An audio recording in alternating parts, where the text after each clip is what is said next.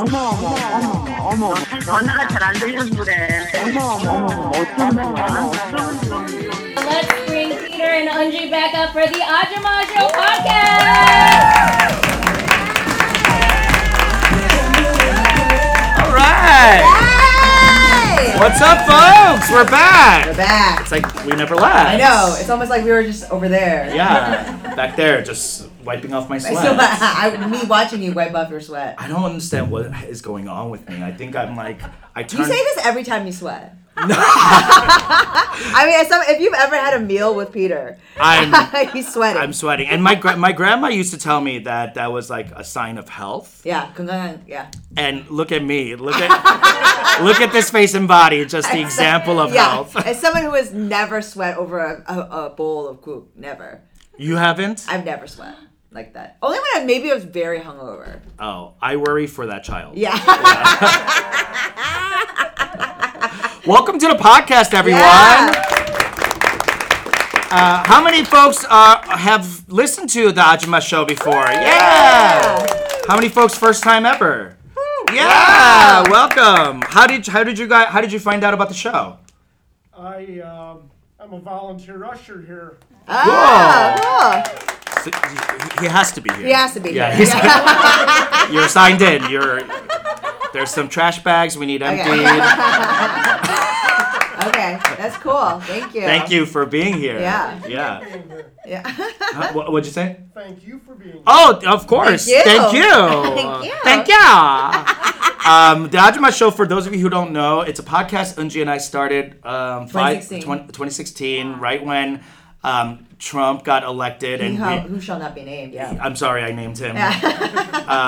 and we both were in the comedy community here in Chicago, and we were like, "There's no one to talk to about this. I need to scream," you know. And we found each other, and we had fun. We went to Spa. Yes. Has anyone been to a Korean spa? Wow. Okay, for those of you who haven't been to it, I do think they are accepting interns, and it's a all day kind of communal spa where you get treatments, you sit in saunas, you sweat. You eat hard-boiled eggs. That you crack against your head. Yeah. Great food there. Anyway, so we went and we enjoyed the Korean sauna together, and we were like, you know what? We should do a podcast together. And here we are, five years later, and we're still doing it. Yeah. If you can believe. It is really wild to think about. It is wild. Because I think it was, actually, we went to King Spa. Yeah, in Chicago. Yeah. And that's been one of the first times I ever watched you sweat over... You're welcome. But it's true. Yeah, it is. It's kind of... And we've done that probably... this is the first time we aren't going to do that. I know, and we haven't. We did a live show. The last time we did a live show was here in this very theater. Mm-hmm. In 2019, September, before everything shut down. So it's so cool to be here with all of you guys. Yeah, thank you. And in this show, we like to talk about, obviously, Korean shit. Yeah. People, Koreans in the community doing good stuff that we like to shout out. And people in the culture, in the Korean culture that piss us off. We do drag a lot of people. We used to drag a lot more. I think we started doing therapy. Yeah. I think both of us got medicated. Yeah, we're doing much better. But I want to talk about it is Pride, mm-hmm. and there is a queer Korean-led, Korean-directed movie that is hit Hulu. Yes. And it is all the buzz. Has anyone seen Fire Island? Yeah! Yes. Oh my God. Okay. It was so good. Yeah. I cried. I did too. Right? Multiple times. Yeah. So good. And I wasn't expecting to. I haven't seen a rom-com since. Oh, I love rom-coms. I love to cry about stuff like this. Yeah. I will watch any trash movie with high schoolers and falling in love, and I will cry every single time. Oh wow. Yeah, I think I have a problem, but it's not okay to cry. The ketamine hasn't helped. Yeah. Eunji just went through 8 weeks of ketamine therapy, and I'm still she's crying. Worse than before. Yeah, I'm still crying about these high schoolers in love, and but yeah, I cry all the time. But with Fire Island, it felt like it was a different type of cry. Yeah, it was a shonan cry, right? Yes. Like the thing that resonated with me the most was Joel's body, and no, I'm just kidding. No, he looks great. But Stephen Ahn, who directed Spa Night, speaking of Korean spas, yes. He directed the film. One of our first kick-ass Koreans. Yeah. Margaret Cho is in the movie. Yeah. So there's a lot of like amazing Koreans in Hollywood in this. Yes. And if you want to check it out, Spa Night specifically is about bathhouse culture in Korean spas. And like it is part of the culture in LA. Yes, I have been to one. Yes. Have we talked about this? No. Oh. You just talked to me off mic about it. Okay. Well, I would like to talk about the phenomenon. I don't know if it's the same here in King Sauna, but in LA, there are maybe 11 Korean spas. Mm-hmm. And the ones that, there are like specific ones that like gay men go to yes. cruise. And it's become like do you guys know what Steamworks is here? Yeah. It's like become a Steamworks. Yes. And there's this one spa that's owned by a gay Korean man. Yes. Who like turns his eye mm-hmm. to the hookups that are happening. Yes. And it's like kind of like a safe haven for gay Asians, men. Yeah. To be there. But get this, not a lot of Asians there. Oh. Yeah. I went there a couple of times and I was the only one. Only one? Only one. Oh. Yeah. Oh. I think, and this is what I want to talk about. I think, because Spa Night, I watched it and I was like, I gotta go find him. Yeah. Josa, you know what I mean? He's, he's in Cobra Kai. I need to go see him naked. Yeah, exactly. He's over 18, right? Yeah, only if he's over 18. Okay, only if so, yeah. I can't get in trouble again. Peter's always trying to get canceled on this podcast. Yeah, and people are like, we can't cancel you if you don't have anything. So, but there still is a deep stigma and shame around being gay. Because at King Spa specifically in Niles, there are very strict rules in place to prevent cruising from happening. Yeah. Like the male side closes down because it had started to happen a lot. Yeah. And because it's like one of the few places out in the suburbs where gay men can kind of converge, right? Yeah. Whereas in the city there's Steamworks and there's several other gay bars and all this stuff where cruising can occur in a safe space, but so they like shut it down at King Spa in order to prevent that from happening, and that's why the rules on the male and female sides are so vastly different. One would not know that they were, right? Unless also if you've ever been to a Korean spa, you know these bitches love a sign. So their printers are being put to work. Yeah, so is Google Translate, bitch, because nobody's translating these correctly. Signs, so. I love a badly translated sign in a Korean place because the proprietor's son or daughter. Yeah. He was like, ugh, what? I have to do this, and he like wrote it out. I did that. I've written so many signs for my parents' dry cleaner, but you can see at any of these places that they did Google Translate, their son or child has been like written over it in ballpoint ink, like trying to fix it. In the handwriting, you could almost see the eye roll happening. Yeah. Right? Oh, so embarrassing. Why are my parents working so hard? Yeah.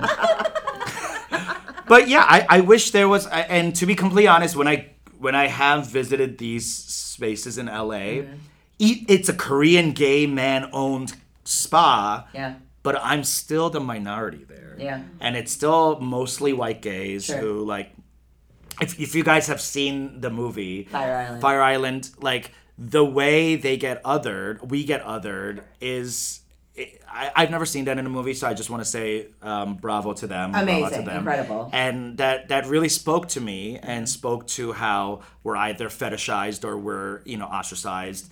And... You're eyesed. For our eyes. And we...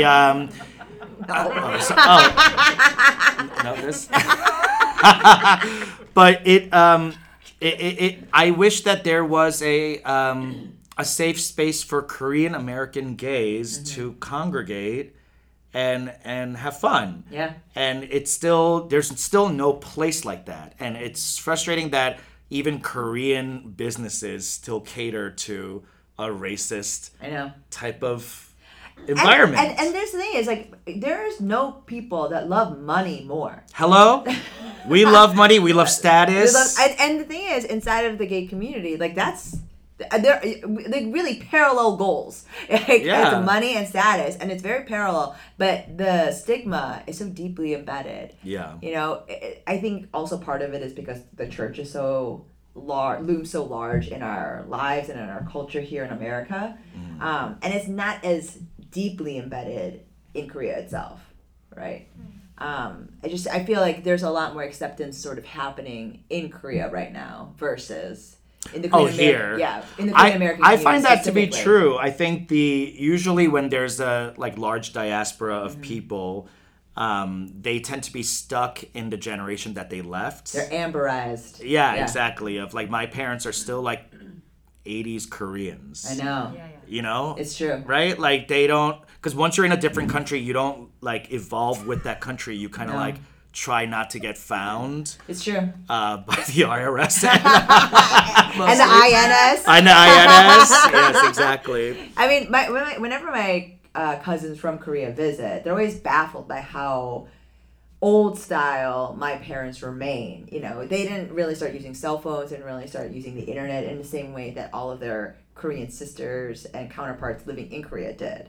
They, you know, because there is an access that's limiting because of language. Mm-hmm. And also there's this idea, I think, when you're an immigrant, that you want to hold on to mm-hmm. your culture inside of, and not assimilate, because then somehow you lose a sense of yourself, or lose a part. Right. And especially for them, like our parents' generation, and I hate empathizing with my parents. And I'm sorry for even bringing that up. I'm so sorry, but I do believe that because they're only one generation away from the Japanese annexation of Korea. Mm-hmm. So like, their culture was being erased in their own land, and then now they're here, and their children are erasing the culture in this land. So it's this like really fucked up place to be, this bridge generation. My mom like was so pissed that we bought a Nissan. Let me just say this: I distinctly remember the conversation that my dad was just yelling. I was like, "But we can't afford anything better." Like, that was just where we were, because the Kia. But aren't Korean cars cheaper? Well, the Kia and the Hyundai wasn't at a point, moment. We'd rather buy a Japanese car than spontaneously combust. In a bad Hyundai. Yeah, because like, I'm not dying in a Daewoo. Yeah, oh my god, the Daewoo wasn't even possible. Daewoo wasn't even here in the States at that point. Yeah. It was just Kia. I think had just come out in Hyundai, and it was like. They were just crumpling upon impact. Oh, yeah. And it was were paper cars. They were paper cars. Yeah. And it was just, you know, we were very excited, but everyone, you know, at church was like, you know, that's not an appropriate car for a human to drive. Yes. So, but yeah, I just remember that conversation about this Nissan, and my mom being like, "Hey," like, you know. Yeah. What's that? There's a Japanese word for watabashi, right? Uh-huh. Do you know? Watabashi. Yeah. Like, it's the word for, Japanese word for chopstick that older Koreans learn to use. Oh, yeah. And it is like something that because of we have a lot of those like Korean, Sino-Korean words, right? And it was like, and I just remember when my parents made a concerted effort to erase it from their vocabulary. You know, but it is a very older style Korean thing. And that's why we, you know, again, sorry to do that, but empathize. We hate it. Oh, got it. We hate it. But it's true. There is this like, they're trying to cling to whatever version of their culture that they could cling to, because they're seeing it disappear in their children, around them. And especially as a Midwest Asian, it wasn't really a robust Koreatown, you know. And I grew up along that street around on Lawrence, you know. Like, you know, my first first dick I ever saw. Speaking of pride, the first dick I ever saw was on Lawrence. Why is that pride? Sounds super het to me.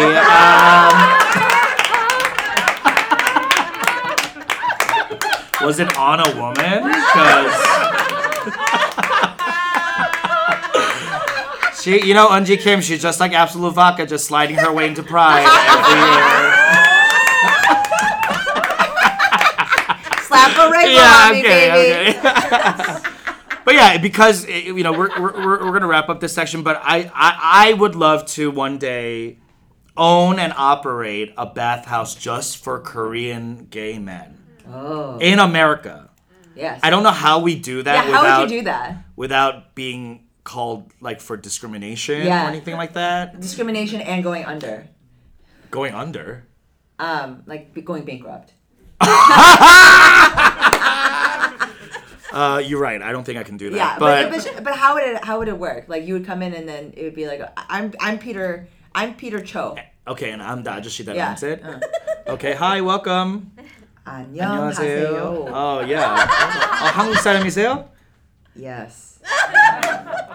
Please come back next week. And that would be the gatekeeping you would do. Yeah. If you acted shady like that and spoke in that type of, I don't know. Konglish? Yeah, like I studied in Seoul for a year Korean. We're like, nah, bitch, you're not bringing the right type of culture and the vibe to this Korean bathhouse. I don't know how to do it. I don't think it logistically works because you don't want to tell people don't come, you know, but I also want to create a space where we can feel safe and seen and respected, and I don't know. We might be too long away from this thing, and it may be a better business plan for somewhere in Korea. I mean, maybe you should have like a bar, like a literal bar that's very close, and the only way you can get through is if you kimchi squat through. Yeah. So you gotta like. And the only way, that's the only way. It's a limbo test? It's a limbo test. Oh, okay. But you can't go like this. You have to squat. Yeah. No, you can't. You can't. There's a physical limitation. Oh, I like that. Yeah. I like that. So that's like, you know what I mean? Oh my God. You just gave me an image of like how my... She had such a great joke about like, I don't give blowjobs because the society's always trying to bring me to my knees. I love that joke. And I was thinking about when you said that joke, how long it's been since I gave a blowjob. On my knees because my knees are so brittle. You know my knees are brittle. Yes. You know my knees crack every single time. And my doctor says, don't worry about it. But I'm like, there's something loose in there. Yeah. And, wait, is your doctor an immigrant person? No, he's gay though. Okay, then he's not being empathetic for the same reason. Exactly. Yeah. He's got strong calves. And I was like, my knees hurt. So like I stopped doing that type of oral pleasure from... What are you doing? Reclining and doing it? I can't imagine how you're... Just on my side. I'm a side sleeper, so just like when my mouth is open, slip it in.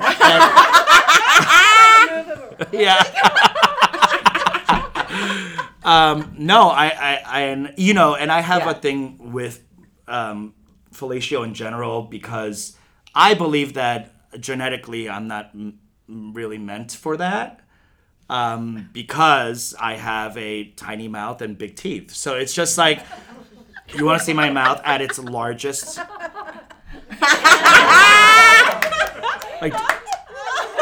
Like, you know, sex toys from Berlin? Yeah. They used my mouth. They were like, we need this mouth to be smaller. And anyway, so it's not a fun experience for anyone. That's true.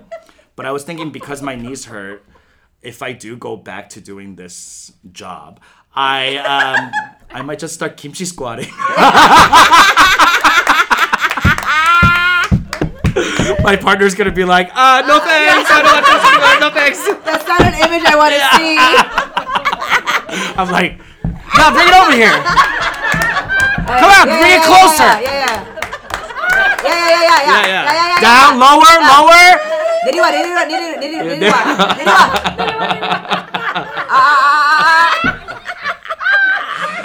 All right. Well, that was our podcast. You guys ready for Kick-Ass Koreans? Yeah, it's time for Kick-Ass Koreans. Yeah. Welcome to the stage, Ann Cho. Yes. Hello. How are you? Hi. The Korean bow. Yeah. This is the part of the show where we shout out a kick-ass Korean. We have a former kick-ass Korean in the crowd. Mia Park! Family. And this is the portion where we shout out and kind of just give a platform for Kick-Ass Korean. So we'd love to meet you. And yeah. So Ann is it Cho or Cho? Cho. Okay. So I was like, that extra H, I was like, oh, she's trying to do it. How do you spell your name? C-H-O-H. C-H-O-H. Yeah. Oh. We have an H at the end. So you're trying to correct, like, the anglicized, you know. Yeah. Yeah. That's, I mean, it is, like, that's very new. It's a new way of doing it. Like, whenever I see Pak now instead of Park, I'm like, oh, this bitch is doing it. Pak, B-A-K? Yeah. Mm-hmm. Oh, wow. Yeah. Should I change mine to G-I-M? Kim? No. Maybe a G. Yeah, I guess you could. Don't. Why? Because then we won't be the same anymore. Oh, you're right. That's all it took. It sounds bad too. They're like Jim. Yeah. So Ann is a board member at Korean American Story, and so we wanted to invite you because there's also an event. Yes. Happening June 24th, next Friday. Cool. So I know what the organization is, obvious. I know what the organization is, obviously, but for those people who don't know, will you give us just a little recap of what your organization does? Yeah, for sure. I mean, everything you guys even talked about today about preserving our story and having a safe place to talk about it. That's what we're an organization started 2010, and it really is to capture the oral history and to preserve who we are as Korean American immigrants. And especially stories that, as a culture, we were told not to talk about. There's a lot of shame around. And so one of the reasons why we have the Roar Story Slam which is next Friday, is to have a place where people can share their life story. And so, like last year, our title or our theme was taboo. And so we had stories that span of like LGBTQ, incest, mental health, disability, things that we don't talk about as a culture. So I think it's very necessary to have that. Mm-hmm. That's cool. What's the theme this year? Metamorphosis. Ooh. Oh, okay. Okay, little butterflies. Yes. Yeah. And so Mia Park is going to be our MC. Yeah. Oh, wow. It's the second annual. And then Eunji is going to be our performer. Yes. So you guys all need to come out. It's at the Vittum Theater, which is in Ukrainian Village. So it should be a really fun event. So let me ask, how did you get involved with Korean American Story originally? Because you're a board member. So I'm a board member. But originally, I just loved what they represented, their mission statement. And like, it's about time we had a place, a platform where we can be able to, especially people that are more on the margins of where can they go with their narratives. And so that really resonated with me because that's just my background. You know, I'm a therapist. So for me to have people to talk about the things that we're not told to talk about was very important. And this was not an influence, but however, the founders, H.A. is my brother-in-law. So I knew about this organization when he started it. And so I just would help in the background, volunteer, but then I decided to become a board member just to give it more audience and just to help networking. Mm-hmm. Did you find it like important somehow in your own life to, was there a sort of a personal agenda behind you wanting to perpetuate, and why was this such a priority for you specifically? Well, you know, myself, I'm a child of immigrant parents. You know, we were 1.75 generation, right? Grew up in, we immigrated to Wisconsin, and not the most friendly place to grow up. And so I have definitely my own narratives, and being the youngest daughter in a very traditional Christian family household, always told, keep your head low, don't cause trouble. Oh, she could all up. Yeah. Like you should know your place. And I hated that because, you know, I don't know, I have a voice. I want to be able to share my voice. And so that was very important to me. Mm-hmm. That's awesome. Great. Yeah. Is there there's another organization you're also involved with, the Legacy Project? That's part of one of the programs of Korean American Story. Is called the Legacy Project, where we interview and record individual stories, and we want to really focus on the elder generation before they pass away. Yeah. And it's actually archived in the library of USC. Oh. And so when I heard about, think about your story, like, come and get interviewed. Like, it's being taped at my, it's being taped at my house. So like, you know, like send me like information, but just like what it was like to even grow up in the United States, whether it's for the younger generations like you guys or for more the older generations, because again, we want to be able to preserve it and capture it before those stories are forever gone and lost. Yeah.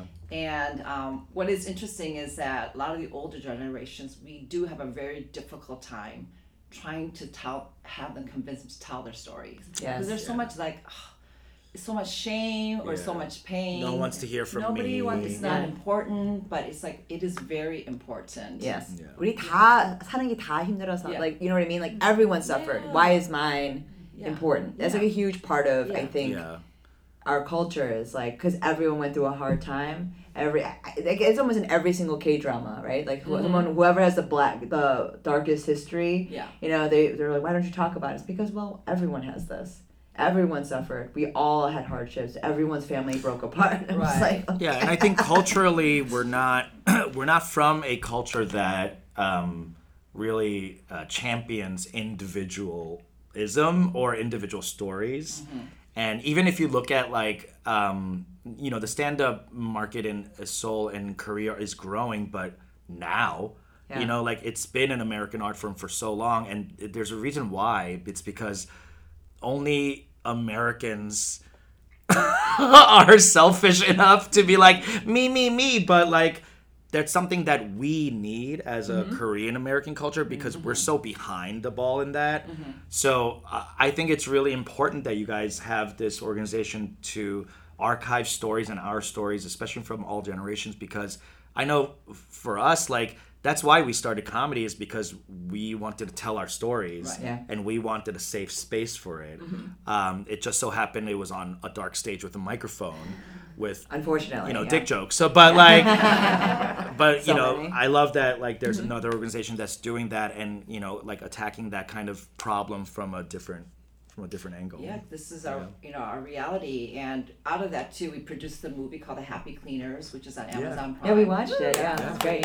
So we want to be able to produce more those type of stories. Just to say, we should be proud of our heritage, and to really show everyone that it's okay to tell your story. Yeah. Awesome. Yeah, it's great. Could you remind us one more time when the show is and where? It's next Friday, June 24th. It's at the Vittum Theater. It's on Noble Street. And if you go to Eventbrite, you can, you know, purchase your tickets there. And if you also want, we're selling, pre-ordering a Mia Kotoshirak from Perilla. Ooh! Oh, I love Perilla! Perilla is good. Yes. So it's from 6:30 to 7:30. Come if you want to come eat. And then from 7:30 on is 7:30 to like 9 is the show. And that's, I think that's about it. Awesome. Yeah. All right. Give it up for Ann Cho. Thank you so much. Appreciate it.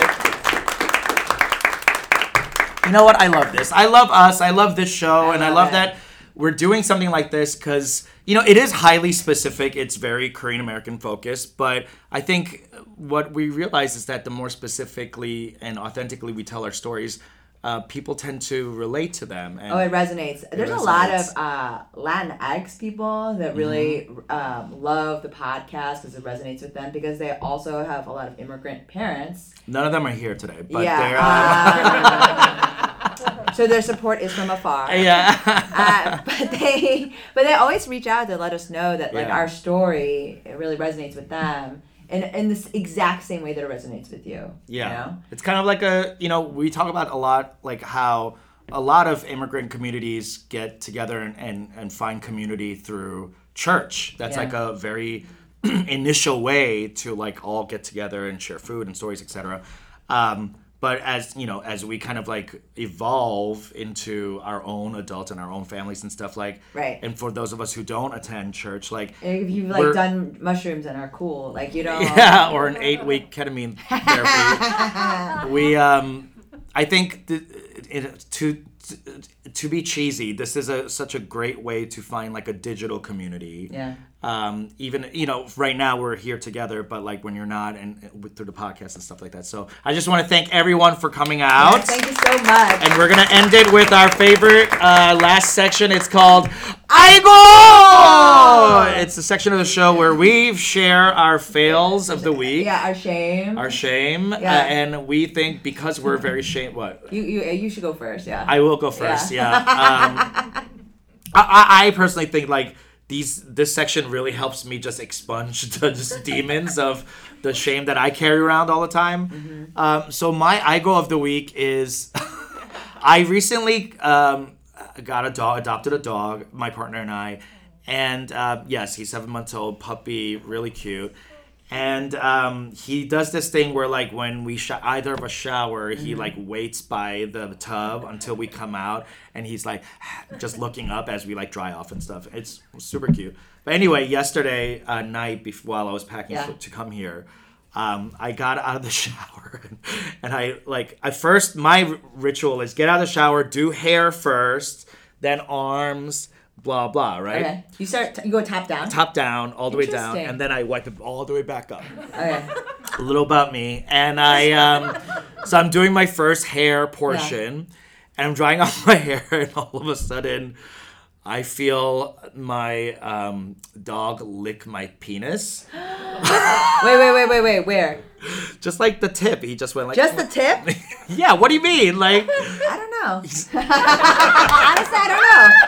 I don't know where either. He's like... And, I don't know if it would be a strong slurp on the underside, on the scrot. You know what I mean? No, just the tip. And he... And it was so shocking to me because... Yeah. Because a dog's licking my dick, you know? And I'm like, how do I process this? You know, I'm not making it sexual. He's not making it sexual. He's like, I'm making it sexual. You're making it sexual. And I'm just like, oh, this thing happened. So I was just like, okay. And I like push it. And, you know, I'm drying my hair. Yeah. So I like pushed him away with my feet. And he came right back and licked it again. So now I'm standing there and my penis has been licked twice by my puppy. Oh my God. And now I'm starting to feel shameful. Yeah.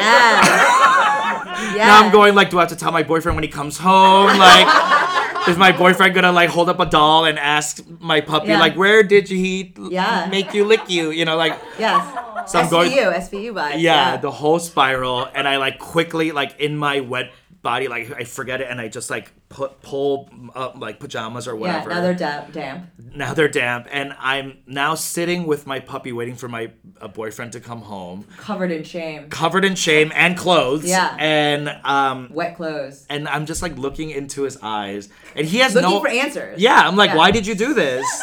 Why did you make me feel like this? And I realized that like he has no. He didn't do this on purpose, and didn't he?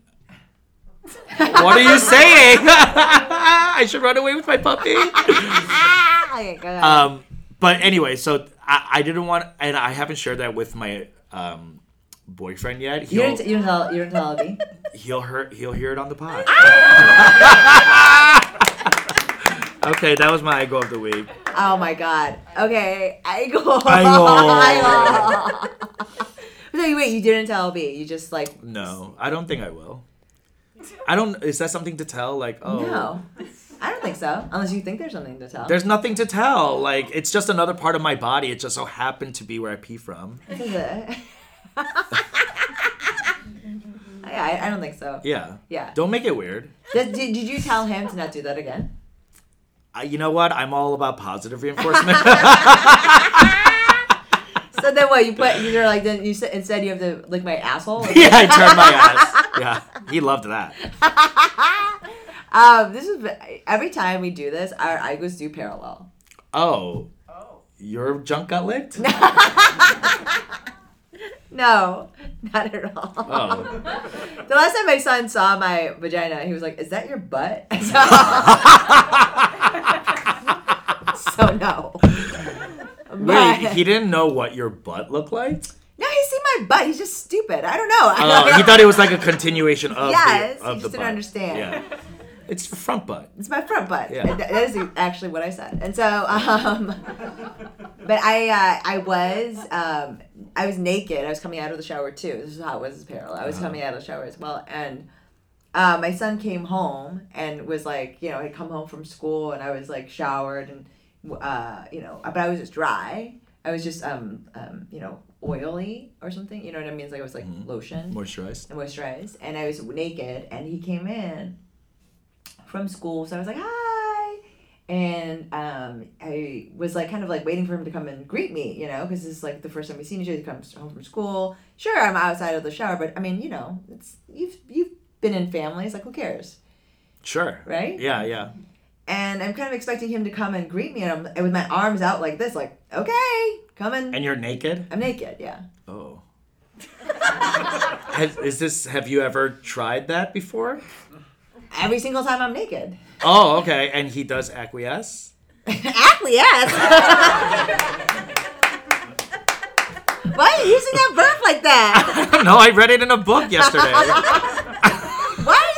That. If you don't keep using it, you'll never get it into your own memory. That's how you learn new words. But the way you're saying it makes it seem like I have to like. I'm just saying it's just like, you know, if I'm naked, it's not like a big deal. Like, yeah, of course we're gonna hug and kiss or whatever. Okay. But I will say, so this was the first time he looked at me and he said no. Oh. And I was like, what do you mean? Why aren't you coming in like saying hello, blah blah blah? And he looked at me, and Peter, he looked at me and he said, I will once you're dressed. It's not proper. Oh!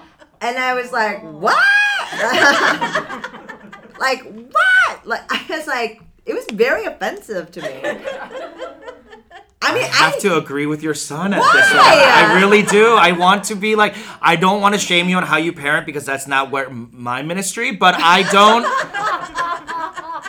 don't think it's proper to... He's only 6. Only 6?